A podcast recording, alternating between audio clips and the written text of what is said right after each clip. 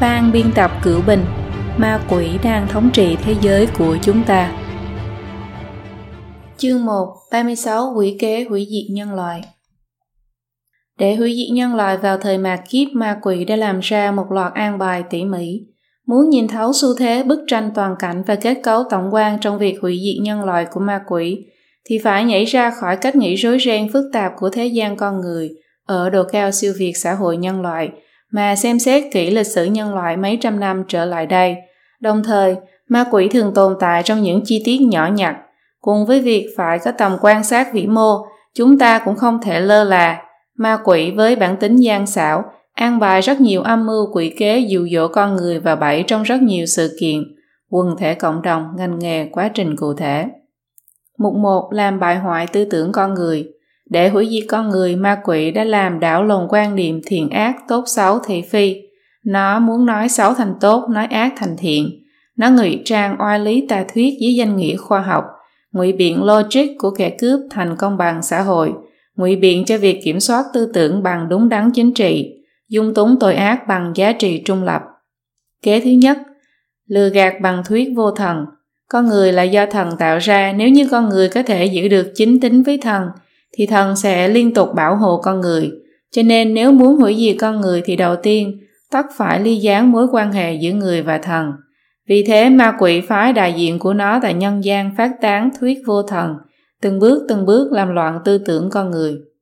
Trong những năm 1850, nhà triết học người Đức Louis Feuerbach tuyên bố Thượng đế chẳng qua chỉ là sự phản chiếu của bản tính nội tại của con người. Quốc tế ca của chủ nghĩa xã hội tuyên bố từ trước đến nay không có sáng thế chủ.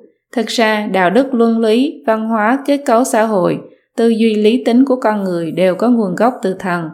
Trong dòng chảy lịch sử không ngừng biến động, tín ngưỡng đối với thần giống như một sợi dây neo kiên cố, giữ cho chiếc thuyền nhỏ xã hội nhân loại khỏi bị lạc trôi theo sóng dữ. Hồi tưởng lại những trận đổ máu của cách mạng Pháp nhằm lật đổ nền quân chủ và giới tăng lữ, Nhà tư tưởng học người Anh Edmund Burke từng nói, khi người phàm giả làm thượng đế thì họ hành xử như ma quỷ. Chủ nghĩa vô thần dụ dỗ những kẻ cuồng vọng đóng vai thần với ý đồ chi phối vận mệnh của người khác và xã hội. Những người cộng sản cuồng nhiệt nhất thường tự phong cho mình là thượng đế. Chủ nghĩa vô thần là bước đầu tiên trong mọi trò lừa đảo của ma quỷ để hủy diệt nhân loại, cũng là cơ sở của tất cả tội ác. Kế thứ hai, ngụy biện bằng thuyết duy vật. Tinh thần và vật chất là đồng nhất. Triết học, chủ nghĩa marx lấy duy vật biện chứng làm nguyên lý căn bản, từ đó mà phủ nhận sự tồn tại của linh hồn. Chủ nghĩa duy vật bắt rễ trong cuộc cách mạng công nghiệp khi những tiến bộ nhanh chóng về khoa học kỹ thuật và sản xuất khiến con người càng thêm sùng bái, ý lại vào vật chất và kỹ thuật.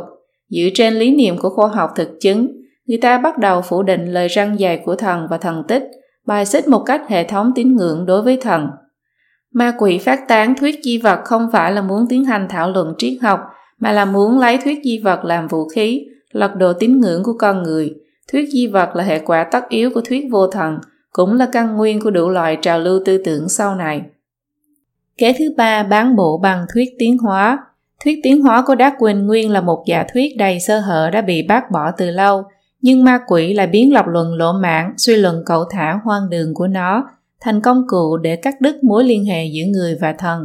Nó coi con người vốn do thần tạo thành, cũng thấp như động vật, tiến thêm một bước nữa khiến cho con người mất đi sự tự tôn, mất đi sự tôn kính thần đã tạo ra họ.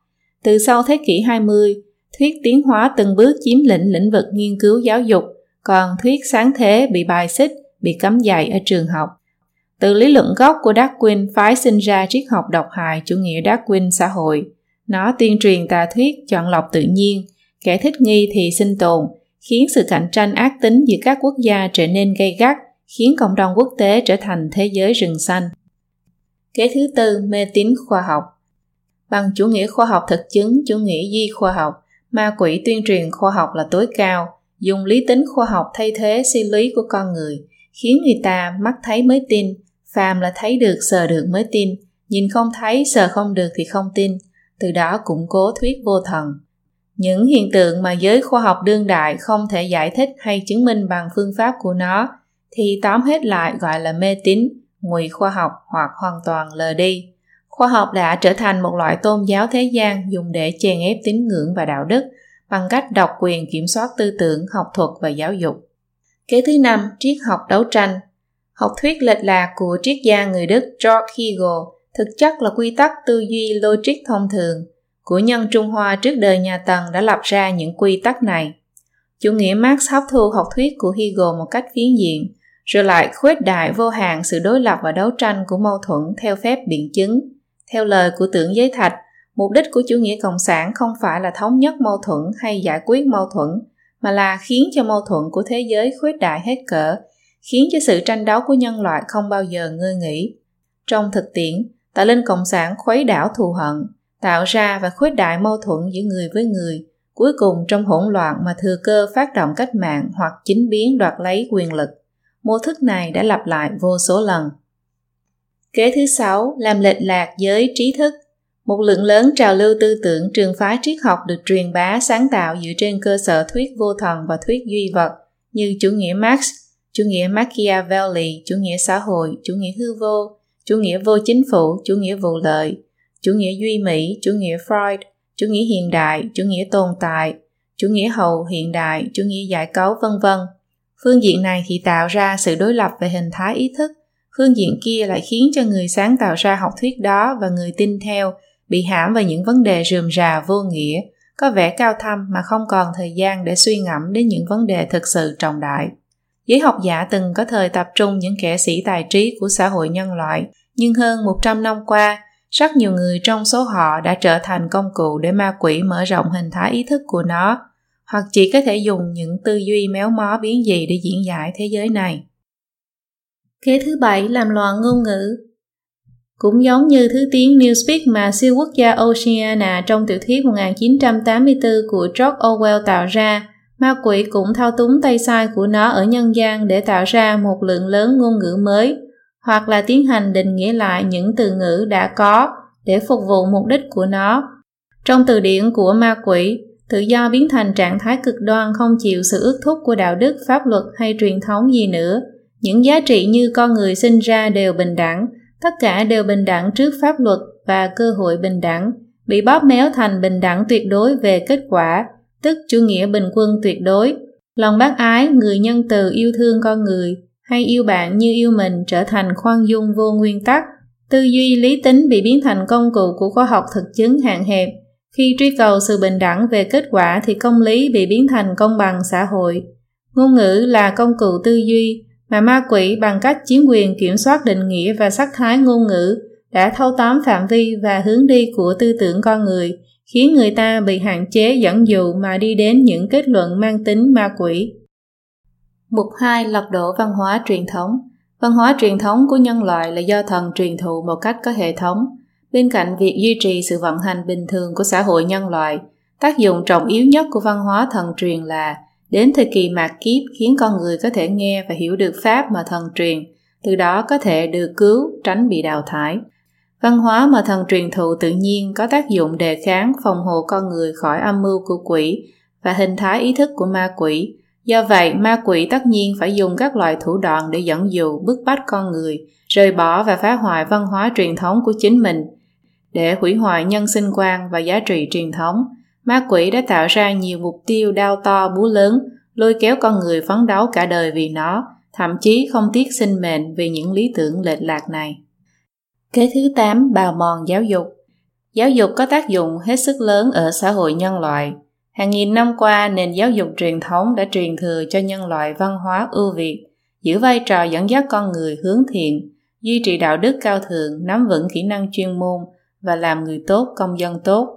Bắt đầu từ thế kỷ 19, các nước Âu Mỹ bắt đầu thành lập chế độ giáo dục phổ cập và hệ thống giáo dục công lập miễn phí. Tuy nhiên, từ khi bước sang thế kỷ 20, ngày càng có nhiều trường công lập bắt đầu nhồi nhét tư tưởng phản truyền thống vào đầu học sinh – tín ngưỡng và đạo đức bị bài xích, thiết tiến hóa trở thành nội dung bắt buộc. Sách giáo khoa dần dần bị thuyết vô thần, thuyết duy vật, học thuyết đấu tranh giai cấp thâm nhập khi ma quỷ khống chế việc biên soạn sách giáo khoa, loại bỏ những nội dung không phù hợp với hình thái ý thức của ma quỷ, bao gồm văn hóa truyền thống và các kinh điển vĩ đại.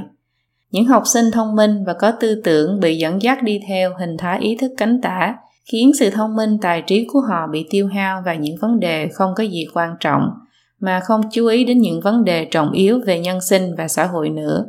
Thời gian học ở trường kéo dài khiến trẻ em sớm tách khỏi cha mẹ và môi trường gia đình, rồi bị nhồi nhét hình thái ý thức của ma quỷ từ nhỏ, với danh nghĩa tư duy độc lập, học sinh bị cổ suý phá vỡ truyền thống, xem thường cha mẹ và giáo viên, lớn lên thành những kẻ phản truyền thống chống đối chính quyền. Độ khó của chương trình giảng dạy dần dần bị hạ thấp, khiến năng lực đọc viết và toán học của học sinh ngày càng kém. Học sinh bị nhồi nhét các loại quan niệm biến dị dưới danh nghĩa đúng đắn chính trị để bóp méo lịch sử và nghiên cứu xã hội mà mất đi năng lực suy xét những vấn đề sâu sắc phức tạp, chỉ biết đắm chìm trong những trò giải trí thấp kém mang tính kích thích. Ở những quốc gia cộng sản, từ mẫu giáo cho đến đại học, trong hoàn cảnh gần như bị phong bế hoàn toàn, học sinh, sinh viên bị nhồi nhét hình thái ý thức cánh tạ với liều lượng lớn, thời gian dài, cường độ cao. Sau khi tốt nghiệp và tiến vào xã hội, tư tưởng và phương thức tư duy của họ đã đầy những thứ logic méo mó. Kế thứ 9 làm biến dị nghệ thuật. Nghệ thuật chính thống của con người đến từ thần, nơi xuất hiện sớm nhất là các đền chùa, giáo đường và miếu thờ. Nghệ thuật là phương thức giao tiếp trọng yếu giữa người và thần, cũng là hình thức văn hóa trọng yếu để duy trì chuẩn mực đạo đức của con người. Nghệ thuật chính thống biểu hiện giá trị chân, thiện, mỹ và tính chính trực, từ đó giúp nhân loại duy trì một nền văn hóa đạo đức chính thống. Làm biến dị văn học nghệ thuật là một khâu trọng yếu của ma quỷ để phá hoại văn hóa truyền thống, làm bại hoại đạo đức nhân luân. Trong lĩnh vực nghệ thuật, trường phái ấn tượng xuất hiện trong nghệ thuật thị giác với cái mát tả thực. Tương tự, trong lĩnh vực văn học xuất hiện trường phái hiện thực và trường phái tự nhiên, thế chỗ cho các bài học đạo đức trong các tác phẩm kinh điển. Trường phái biểu hiện, nghệ thuật trừu tượng, trường phái hiện đại, hậu hiện đại vân vân được tung hô dưới cái mát sáng tạo cái mới, phê phán hiện thực. Những điều siêu phàm, cao quý thì bị cười nhạo là hoang đường, những điều thánh khiết thì bị coi là nhàm chán vô vị, trong khi những thứ hạ lưu vô sĩ lại được tán thưởng. Rác rưởi đã chiếm cứ điện đường nghệ thuật, âm thanh chói tai và nhạc đồi trụy được suy sùng thành trào lưu nghệ thuật mới. Sự âm ám trong hội họa chính là biểu hiện của cõi âm, Nhạc rock và các hành vi nghệ thuật với ma tính tràn ngập đã sớm phá vỡ những ranh giới đạo đức thấp nhất của con người. Rất nhiều thanh thiếu niên lại coi những minh tinh với ngoại hình xấu ác, hành vi xa đọa là thần tượng cuồng nhiệt mà theo đuổi. Kế thứ 10. Khống chế truyền thông Ma quỷ dùng trăm phương nghìn kế để khống chế nguồn thông tin của con người, trong đó trọng yếu nhất là truyền thông đại chúng. Tại những quốc gia đã nắm được chính quyền, nó thâu tóm tất cả các kênh truyền thông làm cơ quan ngôn luận của đảng, tuyên truyền biện hộ thay cho đảng Cộng sản. Tại những quốc gia còn chưa nắm được chính quyền, nó cổ suý tự do ngôn luận cực đoan để cho tin tức sai lệch bị đặt và những nội dung thấp kém, cảm xúc vụn vặt lấp kín những bản tin và thảo luận nghiêm túc. Trước lợi ích kinh tế và động cơ chính trị, các kênh truyền thông đã trở thành công cụ thao túng hướng đi của dư luận đại bộ phận dân chúng phải lo lắng kế sinh nhai, không thể nào tìm ra được nội dung chân chính và trọng yếu trong biển thông tin hỗn độn. Chỉ có một số ít người có đủ trí tuệ và dũng khí thấy được âm mưu của ma quỷ, nhưng lời kêu gọi của họ lại bị chìm nghiễm trong âm thanh ồn ào của quần chúng, khó có thể tác động đến đại cục. Kế thứ 11. Cổ suý khiêu dâm đánh bạc hút hít Ma quỷ cổ suý cho lối sống xa đò tự do tình dục tình dục đồng tính, mở rộng đánh bạc, hút hít, khiến người ta mắc nghiện. Thanh thiếu niên nghiện sản phẩm điện tử, nhất là những trò chơi điện tử có nội dung kinh dị, bạo lực, phim ảnh, sách báo, khiêu dâm trắng trợn và các loài biến dị khác. Một khi bị nghiện nặng thì người đó sẽ bị ma quỷ khống chế không cách nào gượng dậy được. Kế thứ 12. Phá hoại ngành nghề truyền thống Các ngành nghề truyền thống của xã hội nhân loại là do thần hữu ý an bài cho con người. Nếu như con người có thể giữ các ngành nghề truyền thống không bị mai một, thì ở một mức độ nhất định có thể bảo lưu ký ức về thần và giữ được liên hệ với thần.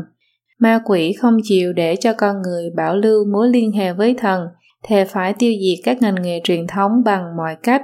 Nó khiến vạn ma xuất thế dùng các loại thời thượng hỗn loạn hoa mắt, làm biến dị và bại hoại quy phạm và tinh thần truyền thống trong các ngành các nghề, nhanh chóng đào thải các ngành nghề truyền thống nghề thủ công truyền thống không có người kế nghiệp, khiến các ngành các nghề nhanh chóng vứt bỏ truyền thống, bị hãm vào vòng luẩn quẩn của cái gọi là sáng tạo cái mới.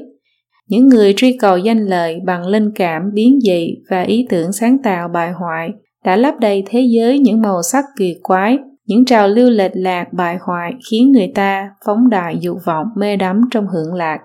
Cái loạn này chính là thành công của ma quỷ, bởi nếu người ta không thể tuân theo lối sống mà thần đặt định cho con người, không có thời gian suy xét về ý nghĩa chân chính của nhân sinh thì cũng tương đương với bước vào con đường hủy diệt mà ma quỷ đã an bài. Mục 3. Phá hoại trật tự xã hội Xét về biểu hiện ở nhân gian mà nói, đảng Cộng sản có hai mặt là lưu manh bang phái và tà giáo. Tà giáo chỉ hình thái ý thức, còn lưu manh bang phái chỉ hình thức tổ chức. Đảng Cộng sản vì để chiếm lĩnh thế giới nhất định phải tuyển chọn một số người đại diện ở nhân gian. Ở phương Đông, những người đại diện đó là Lenin, Stalin, Mao Trạch Đông, Giang Trạch Dân, những người đứng đầu các đảng và những kẻ đi theo. Ở phương Tây, hình thức tổ chức và người đại diện vô cùng phức tạp. Mọi người đều biết, cách thức nhanh nhất để chiếm lĩnh thế giới là lựa chọn những tổ chức hoặc cá nhân có sức ảnh hưởng lớn nhất. Do vậy, ma quỷ nhất định sẽ lựa chọn những người có quyền lực nhất để thực thi âm mưu của nó, mà quyền lực chủ yếu có ba hình thức, chính quyền, quân quyền là phần nối dài của chính quyền, kim quyền tức quyền lực tài chính và quyền phát ngôn.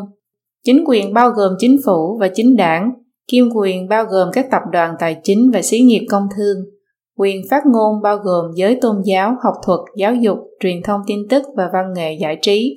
Ba loại hình thức quyền lực này đều là những lĩnh vực mà ma quỷ muốn cấp tốc khống chế và xen vào. Kế thứ 13, ăn mòn giáo hội. Những tôn giáo từng là chính giáo một thời nay biến chất thành tôn giáo thế tục của chủ nghĩa xã hội. Biến dị tôn giáo, dùng tôn giáo xã hội để thay thế cho tôn giáo khải thị, tức giác ngộ. Ma quỷ đưa những kẻ đại diện của chúng vào nội bộ giáo hội cải biến giáo nghĩa, thậm chí là kinh thư bào chế thành thần học giải phóng để đưa chủ nghĩa Marx và đấu tranh giai cấp vào tôn giáo, làm bài hoại những người đại diện cho thần, tức giới tăng lữ tu sĩ, khiến những người có tín ngưỡng hoàn toàn mất đi niềm tin nơi giáo hội, từ bỏ lời răng dạy và sự cứu độ của thần. Kế thứ 14. Giải thể gia đình trong các kết cấu xã hội ổn định mà thần sáng tạo cho con người, những kết cấu trọng yếu nhất gồm có gia đình, quốc gia và giáo hội. Gia đình là đơn vị xã hội cơ bản nhất mà thần cấp cho con người, là thành lũy bảo vệ tín ngưỡng, là hoàn cảnh cơ bản để đưa đạo đức vào thực tiễn, là nền tảng cho sự ổn định của xã hội, là cơ cấu trọng yếu cho sự truyền thừa văn hóa. Ma quỷ dùng chủ nghĩa nữ quyền để phản đối chế độ phụ quyền, vận động giải phóng tình dục, vận động hợp pháp hóa đồng tính luyến ái, cổ vũ sống chung, ngoại tình, ly hôn, phá thai, các phương thức điên đảo phá hoại gia đình truyền thống, xáo trộn vai trò giới tính khác biệt của nam nữ. Đây là bước đi trọng yếu của ma quỷ thông qua việc làm bại hoại đạo đức con người để hủy diệt nhân loại. Kế thứ 15 độc tài ở phương Đông Lợi dụng cơ hội nước Nga suy yếu sau chiến tranh thế giới lần thứ nhất, ma quỷ đã xúi dục cách mạng, trước tiên bức ép Sa Hoàng thoái vị, sau đó phát động chính biến tháng 10, đoạt lấy chính quyền. Sau này nước Nga Xô Viết thành lập nên quốc gia xã hội chủ nghĩa đầu tiên trên thế giới, hơn nữa còn lập ra quốc tế cộng sản, lịch sử gọi là quốc tế thứ ba, để xuất khẩu cách mạng ra các nước khác trên thế giới. Đảng Cộng sản Mỹ và Đảng Cộng sản Trung Quốc lần lượt được thành lập vào năm 1919 và 1921 và đều là các chi bộ đảng nghe lệnh của ông chủ là Đảng Cộng sản Liên Xô. Được Liên Xô hậu thuẫn và lợi dụng hình thế đặc thù của xã hội Trung Quốc sau chiến tranh thế giới lần thứ hai, Trung Cộng đã đoạt chính quyền bằng bạo lực và dối trá. Trong những năm thời bình, Đảng Cộng sản Liên Xô và Trung Cộng dùng những thủ đoạn cực kỳ tàn nhẫn mà thảm sát hàng chục triệu người dân nước mình – Trung Cộng dưới điều kiện giai cấp vô sản chuyên chính tiếp tục cách mạng đã phát động cuộc đại cách mạng văn hóa chưa từng có trong lịch sử, tuyên chiến với mọi thành quả văn minh của nhân loại, phá hoại văn hóa truyền thống 5.000 năm. Từ những năm 1980, Trung Cộng vì để giải quyết nguy cơ sinh tồn mà thực hiện chính sách cải cách mở cửa, nhưng lĩnh vực chính trị vẫn không hề nới lỏng chút nào, lại lần lượt tiến hành trấn áp phong trào dân chủ của sinh viên, ngày 4 tháng 6 năm 1989 và cuộc vận động bức hại môn tu luyện Pháp Luân Công mà đến nay vẫn tiếp diễn. Kế thứ 16, thâm nhập phương Tây Hoàng triều của truyền thống Trung Hoa, vương quyền của truyền thống phương Tây và chế độ Cộng hòa tam quyền phân lập của Mỹ là những hình thức chính thể mà thần căn cứ vào tình huống cụ thể của xã hội nhân loại ở các thời kỳ khác nhau mà đặt định cho con người. Ma quỷ tạm thời không có cách nào thông qua phương thức cách mạng mà nắm quyền ở các nước phương Tây nên đã sử dụng phương thức dụ dỗ, ăn mòn cơ thể của các quốc gia phương Tây, dần dần nắm được quyền lãnh đạo trên hình thái ý thức. Cho đến nay, ngoại trừ bạo lực cách mạng, các quốc gia phương Tây về căn bản đang thực hành chế độ cộng sản biến hình. Kế thứ 17 xuyên tạc pháp luật Lời răng dạy của thần là nguồn gốc của pháp luật, đạo đức là cơ sở bất biến của pháp luật. Sau khi định nghĩa lại các khái niệm như đạo đức tự do, thì ma quỷ lại tiến một bước nữa để thao túng quyền đặc định và giải thích pháp luật. Ở các quốc gia cộng sản phương Đông, pháp luật được xây dựng và diễn giải nhằm phục vụ lợi ích của đảng Cộng sản. Ở các quốc gia dân chủ phương Tây, pháp luật bị diễn giải theo hệ tư tưởng của cánh tả và bị sửa đổi để định nghĩa lại và giới hạn hành vi của con người, thủ tiêu đi tiêu chuẩn thiện ác do đạo đức quy định. Pháp luật được dùng để quy định thiện ác, bảo hộ cái ác như sát nhân, thông dâm, đồng tính luyến ái và tấn công cái thiện. Kế thứ 18 thao túng tiền tệ hủy bỏ chuẩn vàng thông qua việc thao túng lượng phát hành tiền tệ mà tạo ra khủng hoảng kinh tế có tính chu kỳ, thay đổi quan niệm quản lý tài sản truyền thống là tùy thu mà chi, khiến chính phủ và cá nhân đều bị mắc vào thói quen chi quá cao tiêu tiền trước mà không thoát ra được. Cổ vũ các quốc gia vay tiền nhằm làm suy yếu chủ quyền của quốc gia đó. Cổ vũ trăm họ vay tiền tiêu dùng khiến họ nhất định phải dựa vào ngân hàng, chính phủ và trở thành nô lệ tài chính suốt đời. Kế thứ 19, chính phủ toàn cầu.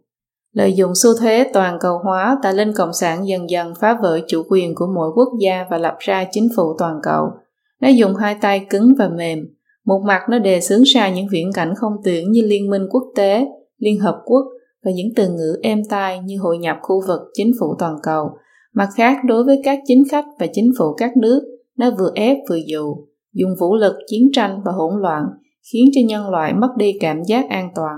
Mục đích của nó là dần dần đưa cả thế giới vào kế hoạch chính phủ độc tài siêu cấp để áp đặt sự quản chế nghiêm ngặt về hành chính, tư tưởng và dân số đối với toàn nhân loại. Mục 4. Thao túng cuộc vận động xã hội tạo ra biến động xã hội để triệt để đảo lộn xã hội nhân loại truyền thống, ma quỷ đã tạo ra các cuộc di dân ồ ạt, các cuộc vận động xã hội và biến động xã hội trên diện rộng. Quá trình kinh tâm động phách đó đã kéo dài ít nhất vài trăm năm.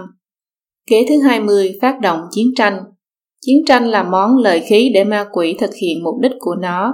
Nó có thể phá vỡ trật tự thế giới vốn có, phá hủy thành trì truyền thống, tăng cường truyền bá hình thái ý thức của ma quỷ rất nhiều cuộc chiến tranh là do ma quỷ thao túng ở phía sau, như lợi dụng chiến tranh thế giới lần thứ nhất để tiêu diệt một số đế quốc lớn ở châu Âu, chủ yếu là Nga Sa Hoàng, để chuẩn bị cho cách mạng Bolshevik, lợi dụng chiến tranh thế giới lần thứ hai mà tạo điều kiện cho Trung Cộng cướp được chính quyền, đồng thời giúp Liên Xô dùng vũ lực xâm chiếm các quốc gia Đông Âu, lập ra phe xã hội chủ nghĩa. Chiến tranh thế giới lần thứ hai cũng làm mất đi trật tự thống trị của các quốc gia thực dân trước đây. Liên Xô và Trung Cộng thừa cơ bồi dưỡng đảng Cộng sản các nước, phát động cái gọi là cuộc vận động giải phóng dân tộc, đặt rất nhiều quốc gia châu Á, châu Phi và châu Mỹ Latin ở vào thế bị áp trứng cho chủ nghĩa xã hội. Kế thứ 21, xúi dục cách mạng. Giành chính quyền là phương thức nhanh nhất để ma quỷ hủy diệt nhân loại. Chỉ cần có cơ hội, ma quỷ sẽ coi việc giành chính quyền là ưu tiên số một. Khi Marx tổng kết ra bài học kinh nghiệm của công xã Paris đã chỉ ra rằng giai cấp công nhân nhất định phải lật đổ bộ máy quốc gia nguyên có, thay vào đó là bộ máy quốc gia của bản thân mình. Vấn đề chính quyền vẫn luôn là vấn đề hạch tâm của học thuyết chính trị chủ nghĩa Marx. Xúi dục cách mạng có thể phân thành một số bước sau. Kích động thù hận, phân hóa các nhóm người, dùng lừa dối, lừa gạt đại chúng, lập ra mặt trận thống nhất cách mạng, lần lượt công phá các lực lượng phản kháng, dùng bạo lực tạo ra bầu không khí khủng bố và cục diện hỗn loạn, phát động chính biến đoạt lấy chính quyền, trấn áp phe phản động, dùng khủng bố cách mạng lập ra và duy trì trật tự mới, các quốc gia cộng sản vòng tưởng phát động cách mạng thế giới, thành lập quốc tế cộng sản, xuất khẩu cách mạng ra thế giới, bồi dưỡng cho thế lực cánh tả của các nước nhằm tạo ra cục diện hỗn loạn ở các nước. Kế thứ 22 khủng hoảng kinh tế, tạo ra và lợi dụng khủng hoảng kinh tế, chờ đợi thời cơ phát động cách mạng, hoặc là xuất hiện như thể mình là đấng cứu thế mà đề xuất ra phương án giải quyết của chủ nghĩa xã hội. Các chính khách của các quốc gia dân chủ có bệnh thì vái tứ phương, chỉ biết từng bước mà ký kết khế ước bán đứng linh hồn cho ma quỷ, từng bước đưa đất nước mình vào đại chính phủ thu thuế cao của vũng bùn chủ nghĩa xã hội. Như Sao Alinsky, một người Mỹ theo chủ nghĩa Marx mới, viết trong cuốn Quy tắc của những người cấp tiến, hành động thực sự nằm ở phản ứng của kẻ địch. Từ một mặt nào đó đã phản ánh được sách lược của ma quỷ. Cuộc đại suy thoái kinh tế những năm 1930 là thời điểm then chốt mà các quốc gia Âu Mỹ bước vào đại chính phủ và phổ biến chủ nghĩa can thiệp. Cuộc khủng hoảng tài chính năm 2008 cũng là để chuẩn bị điều kiện cho các chính phủ tiếp tục tả khuynh. Kế thứ 23, ly thổ đoạn căn. Hiện tượng di dân vốn có từ thời cổ là hiện tượng bình thường của xã hội nhân loại, nhưng từ cận đại đến nay xuất hiện một số trào lưu di dân lớn, bao gồm cả việc di dân quốc tế và di dân trong một nước. Đây là kết quả mà tà linh đã cố ý thao túng mà tạo ra. Hiện tượng con người rời xa tổ quốc, cố hương sẽ gây ra nhiều hệ quả trọng yếu, làm mai một ý thức dân tộc, xóa nhòa biên giới lãnh thổ quốc gia, suy yếu chủ quyền quốc gia, cũng tức là hao mòn năng lực của các nước trong việc bảo tồn văn hóa truyền thống và trật tự xã hội của nước mình. Khi đại bộ phận quần thể nhân loại mất đi cái gốc văn hóa thì càng dễ bị trào lưu hiện đại cuốn theo. Di dân trên diện rộng khiến đại bộ phận con người không thích ứng được với môi trường mới. Vì kế sinh nhai mà bôn ba kiếm sống, không còn thời gian để quan tâm đến các việc ở tầng diện đạo đức và tinh thần, càng không thể tham dự sâu vào chính trị hay truyền thống văn hóa của nước bản địa. Từ đó tay sai của ma quỷ sẽ dễ dàng cướp đi quyền lực mà chi phối hướng đi của xã hội. Dân mới nhập cư dễ bị lợi dụng thành cái máy bầu cử cho các chính đảng cánh tả, đồng thời di dân còn là thời cơ chín mùi để khởi phát mâu thuẫn và cừu hận tôn giáo và sắc tộc. Kế thứ 24, thao túng các cuộc vận động xã hội. Tà linh Cộng sản lợi dụng tất cả những hiện tượng và xu thế sẵn có trong xã hội mà kích động con người, gia tăng mâu thuẫn và khuếch đại một số nhu cầu bình thường trong xã hội thành các cuộc vận động thanh thế to lớn, nhằm gây đảo lộn xã hội, tấn công đối thủ chính trị, chi phối các cuộc thảo luận và những vấn đề tưởng như cao thượng, cuối cùng thừa cơ đoạt lấy chính quyền. Cuộc vận động hòa bình, phản chiến, phản đối chiến tranh, bảo vệ môi trường, vân vân ở phương Tây đều thuộc loại này. Kế thứ 25, chủ nghĩa khủng bố. Chủ nghĩa cộng sản thành công nhờ những hành động khủng bố và các quốc gia cộng sản thực hành chính sách khủng bố nhà nước. Liên Xô cũ và Trung Cộng trợ giúp các nhóm khủng bố quốc tế làm thành lực lượng đặc nhiệm đối kháng với thế giới tự do phương Tây. Chủ nghĩa Lenin vốn phát triển từ triết học đấu tranh đã cung cấp mảnh đất lý luận thích hợp cho chủ nghĩa khủng bố đương đại. Chủ nghĩa cộng sản dựa vào các phương thức khác nhau mà phân hóa quần thể con người, khơi dậy thù hận, khiến oán hận cá nhân phát triển thành thù hận đối với những quần thể lớn hơn, từ đó phát sinh các loại hành vi khủng bố. Chủ nghĩa khủng bố lạm sát người vô tội một cách không còn lý tính, làm tăng cường cảm giác hoang mang, lo sợ vô vọng của con người, biến xã hội thành một nơi không chốn nương thân, bạo lực không đâu không có, càng dễ khiến người ta phản đối xã hội, lo lắng, uất ức, chán ghét cuộc sống. Những điều này sẽ phá vỡ trật tự xã hội vốn có, chia rẽ xã hội khiến ma quỷ đạt được mục đích chia để trị đối với con người. một năm vừa đánh vừa dụ, chia để trị. Để hủy diệt nhân loại, ma quỷ đối đại khác nhau với những người khác nhau, hoặc giết chóc, hoặc mua chuộc, hoặc khống chế, hoặc lừa gạt, hoặc biến người ta thành công cụ giết người, thành dân bạo loạn phát động cách mạng hoặc phản loạn.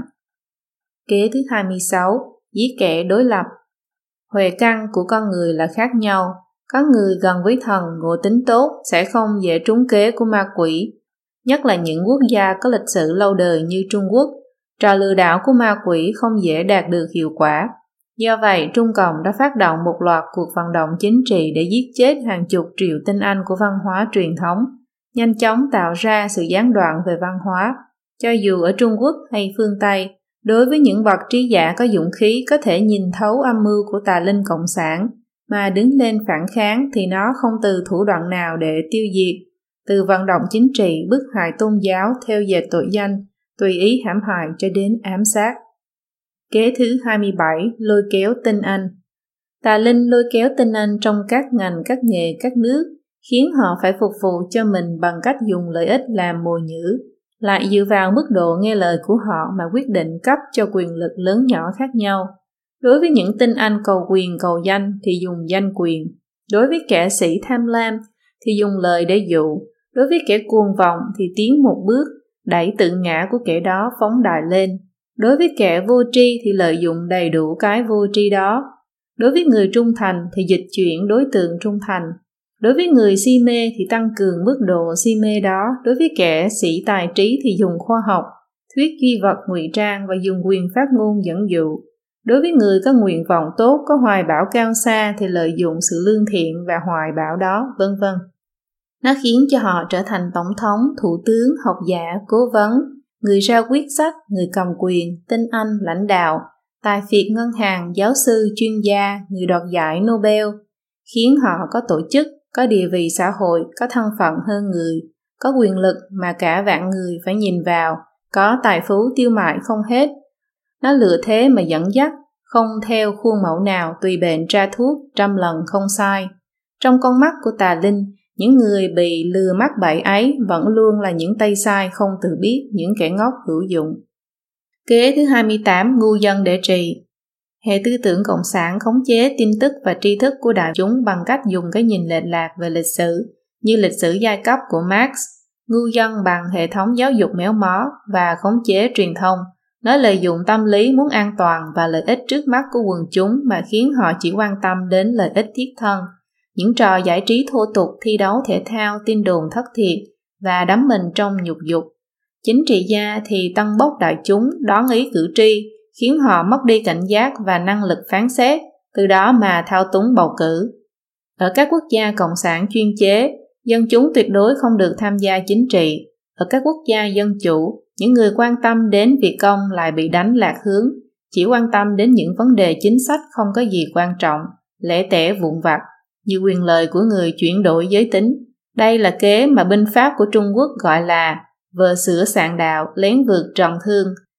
Tin nóng và các vấn đề nhạy cảm xã hội, thậm chí những vụ tấn công khủng bố và chiến tranh cục bộ, đều được bày bố nhằm che đậy mục đích cuối cùng của chủ nghĩa cộng sản. Quân chúng bị ý thức hiện đại ăn sâu, rồi bị vận động để áp đảo thiểu số những người gắn bó với quan niệm truyền thống. Giới trí thức bị lợi dụng để phê phán gay gắt về văn hóa dân gian trên khắp thế giới, xem xét cục bộ rồi lấy định kiến mà kết luận cho toàn cục, kiểu thầy bói xem voi, khiến dân chúng dần dần phản cảm với văn hóa truyền thống.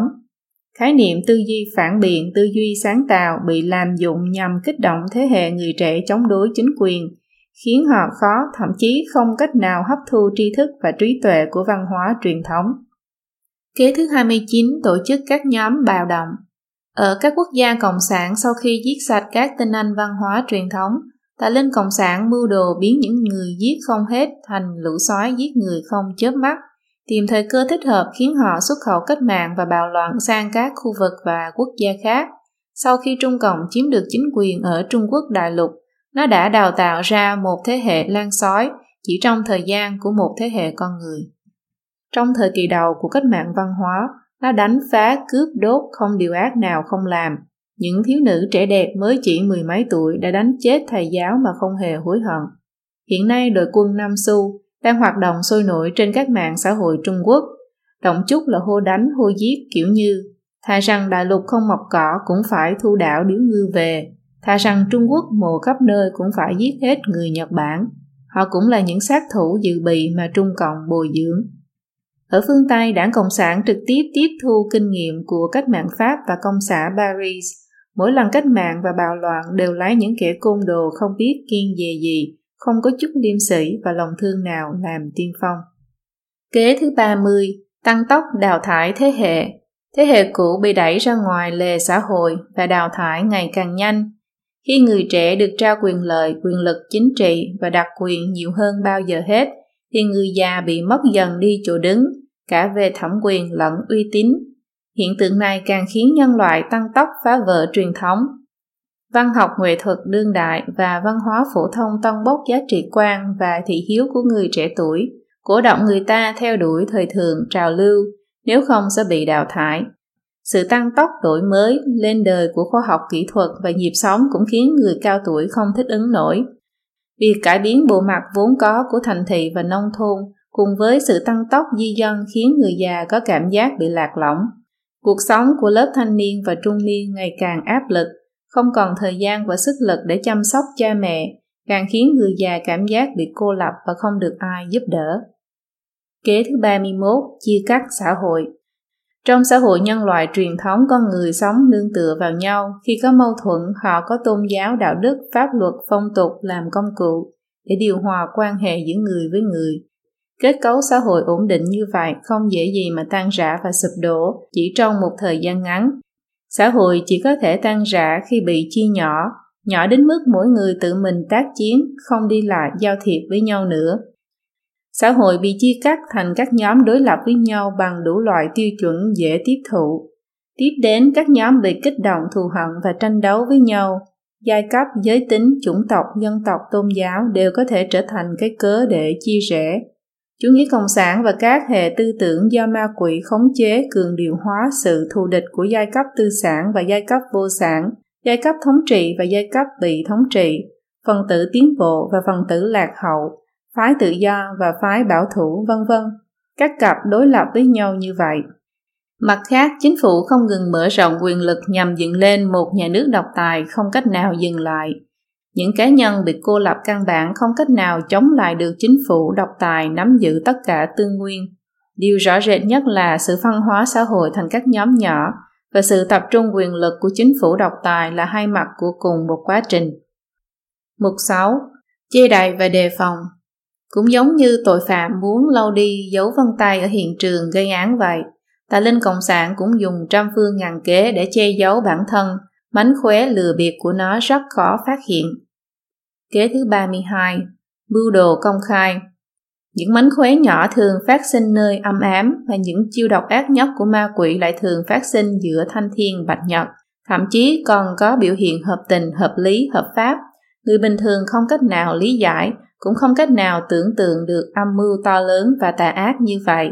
Do vậy, cho dù có người tiết lộ âm mưu của nó, cũng rất khó được người khác lý giải và tiếp thu. Ngoài ra, ma quỷ còn cố ý tiết lộ một số phương diện trong kế hoạch của nó nhằm đánh lạc hướng chú ý và xét đoán của con người khỏi những âm mưu lớn hơn. Kế thứ 33 Dương Đông kích Tây Thời kỳ chiến tranh lạnh, thế giới bị phân ly thành hai chiến tuyến chính trị quân sự lớn không đội trời chung nhưng ai ngờ được rằng hai loại chế độ xã hội đối lập mà cùng một quá trình ma biến lại đang phát sinh ở cả hai bên với các phương thức khác nhau. Nhiều người theo chủ nghĩa xét lại, chủ nghĩa cộng sản kiểu Tây phương, chủ nghĩa xã hội, chủ nghĩa Fabian, chủ nghĩa tự do, chủ nghĩa tiến bộ còn công khai bài xích mô hình của Liên Xô và Trung Quốc. Song hình thái xã hội mà họ nỗ lực phấn đấu kỳ thực cũng chẳng khác gì. Nói trắng ra, tà linh cộng sản ở phương Đông và phương Tây phê chủ nghĩa cộng sản và thế giới tự do hư hư thực thực, dương đông kích tây, khởi tác dụng liên minh, yểm hộ lẫn nhau. Kế thứ 34, vu cho đối thủ là yêu ma.